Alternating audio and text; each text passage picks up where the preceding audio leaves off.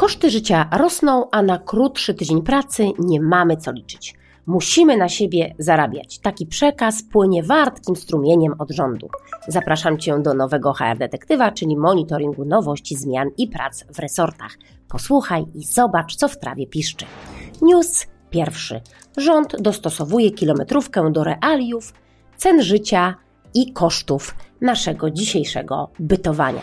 Ze względu na presję społeczną oraz wzrastające koszty eksploatacji pojazdów spowodowane między innymi aktualnymi cenami paliwa, Ministerstwo Infrastruktury zdecydowało się podwyższyć obecnie obowiązujące maksymalne stawki za 1 km przebiegu pojazdów nie będących własnością pracodawcy a używanych przez pracowników do celów służbowych. Powiedzmy sobie wprost, obecne stawki nieaktualizowane od 2007 roku nie gwarantują pracownikom zwrotu rzeczywistych kosztów ponoszonych przez nich z tytułu używania własnych pojazdów do celów służbowych.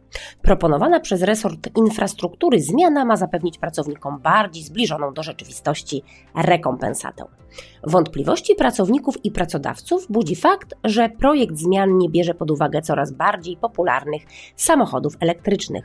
Czy tak nowoczesny resort, jakim jest Ministerstwo Infrastruktury, nie widzi potrzeby zwrotu kosztów dla tego typu pojazdów?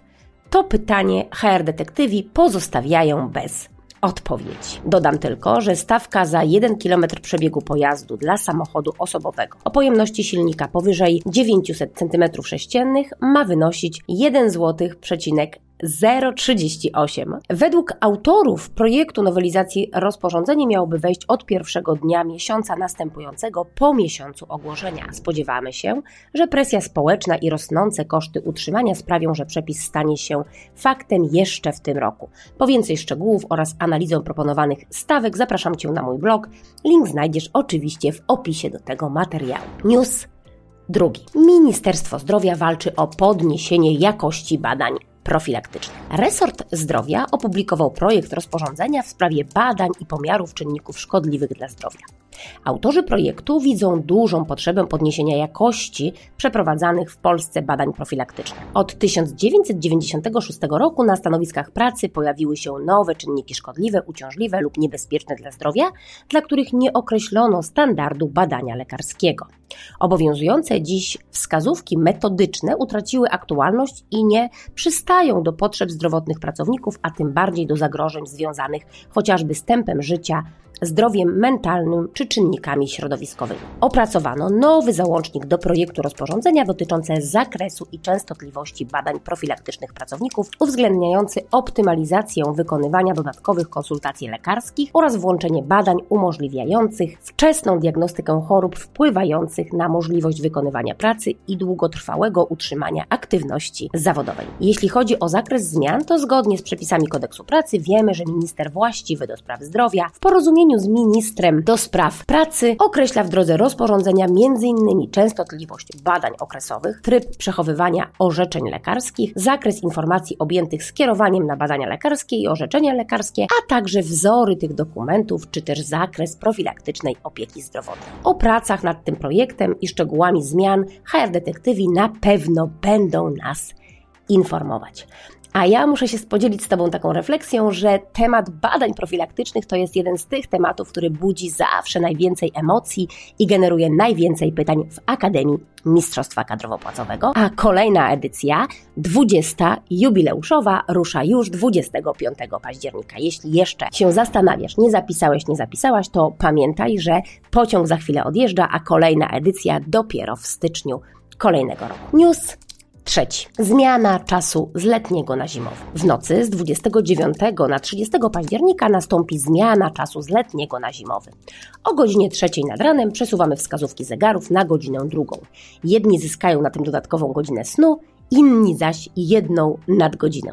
Pracownicy zatrudnieni na nocnej zmianie z soboty na niedzielę będą pracowali o godzinę dłużej. Pamiętaj o tym przy rozliczaniu czasu pracy za październik. Zmiana czasu ma bowiem wpływ na czas pracy pracownika, a co za tym idzie, na wysokość jego wynagrodzenia. Jeśli pracownik wykonuje pracę na zmianie nocnej, zgodnie z planem, od 22 do 6 rano w niedzielę, to nastąpi tu przekroczenie dobowej normy czasu pracy, za które co do zasady należy pracownikowi wypłacić normalne wynagrodzenie wraz z dodatkiem za pracę w godzinach nadliczbowych w wysokości 50 lub 100%. Wysokość dodatku uzależniona jest od przedziału czasowego, w jakim ustalona jest pora nocna obowiązująca u danego pracodawcy oraz od tego, czy nastąpiło przekroczenie średniotygodniowej normy czasu pracy. Pracę w godzinach nadliczbowych można też zrekompensować poprzez oddanie czasu wolnego od pracy. W takiej sytuacji pracownikowi nie przysługuje dodatek, a jedynie normalne wynagrodzenie. Oprócz nadgodzin pamiętaj, że wypłacić mu musisz również dodatek za pracę w porze nocnej w wysokości 20% stawki godzinowej wynikającej z minimalnego wynagrodzenia za pracę. Zmiana czasu zdarza się dwa razy do roku, dlatego wolę upewnić się, że pamiętasz o wszystkim. News Czwarty. Trybunał Sprawiedliwości Unii Europejskiej wypowiedział się w sprawie zakazu noszenia symboli religijnych w miejscu pracy. Na kanwie bardzo ciekawego przypadku CUE orzekł, że obowiązujące u pracodawców wewnętrzne regulacje zakazujące wyrażania przekonań religijnych poprzez ubiór nie stanowią przejawu dyskryminacji.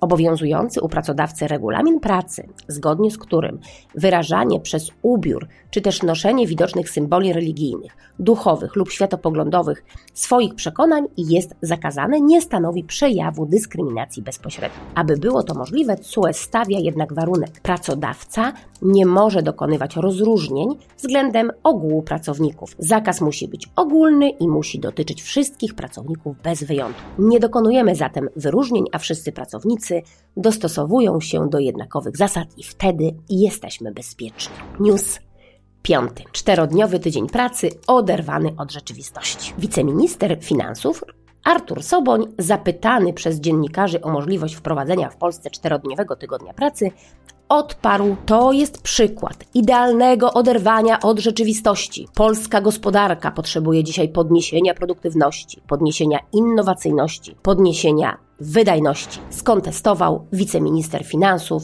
Artur Soboń, zapytany przez dziennikarzy o projekt zmian związanych z wprowadzeniem czterodniowego tygodnia, czterodniowego tygodnia pracy. Przypomnę, że postulaty skrócenia tygodnia pracy co róż pojawiają się w przestrzeni publicznej. Nie tak dawno informowałam na moim blogu HR na szpilkach o tym, że grupa posłów lewicy skierowała do Sejmu projekt w sprawie ustanowienia 35-godzinnego tygodnia pracy. Na szczególną uwagę zasługuje fakt, że według autorów projektu obniżenie wymiaru czasu pracy nie wiązałoby się z obniżeniem wynagrodzeń. Wiceminister Soboń uciął ten wątek jednym zdaniem, argumentując, że aktualnie nie jest to temat do żadnych dyskusji.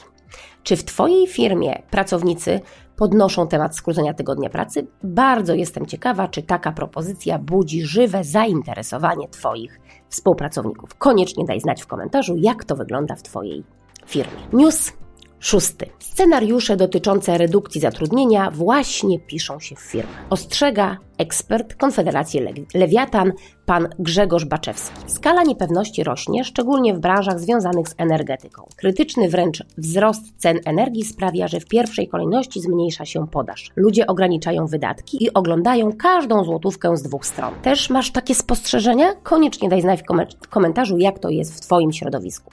Wraz ze spadkiem zapotrzebowania spada produkcja, a za nią konieczność zabezpieczenia zasobów ludzkich tę produkcję realizujących. W Akademii Mistrzostwa Kadrowo-Płacowego jeszcze nigdy nie mieliśmy tylu zapytań o szkolenia związane z szeroko pojętą restrukturyzacją, redukcją zatrudnienia oraz zmianą warunków zatrudnienia. Problemów i ich rozwiązań jest wiele. Ja natomiast powtarzam jak mantrę: restrukturyzujmy z ludzką twarzą. Zwolnienia grupowe to ostateczność. Pamiętaj, że ludzie, których dzisiaj zwolnisz, jutro nie wrócą do firmy. 10 listopada wraz z ekspertami z Kancelarii Wojewódka i Wspólnicy rozpoczynamy sześciotygodniową Akademię Restrukturyzacji, czyli Akademię Rozwiązania Stosunku Pracy i Zmiany Warunków Zatrudnienia. Zapraszam Cię do dołączenia do tego wyjątkowego projektu na trudne czasy. Link ze szczegółami znajdziesz oczywiście w opisie do tego materiału.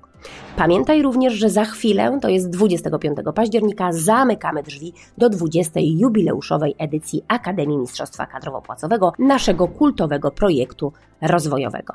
Zwracam również Twoją uwagę na to, że kolejna edycja dopiero w styczniu, także to ostatnia możliwość, aby w tym roku rozpocząć z nami przygodę do Mistrzostwa Zawodowego w kadrach i płacach.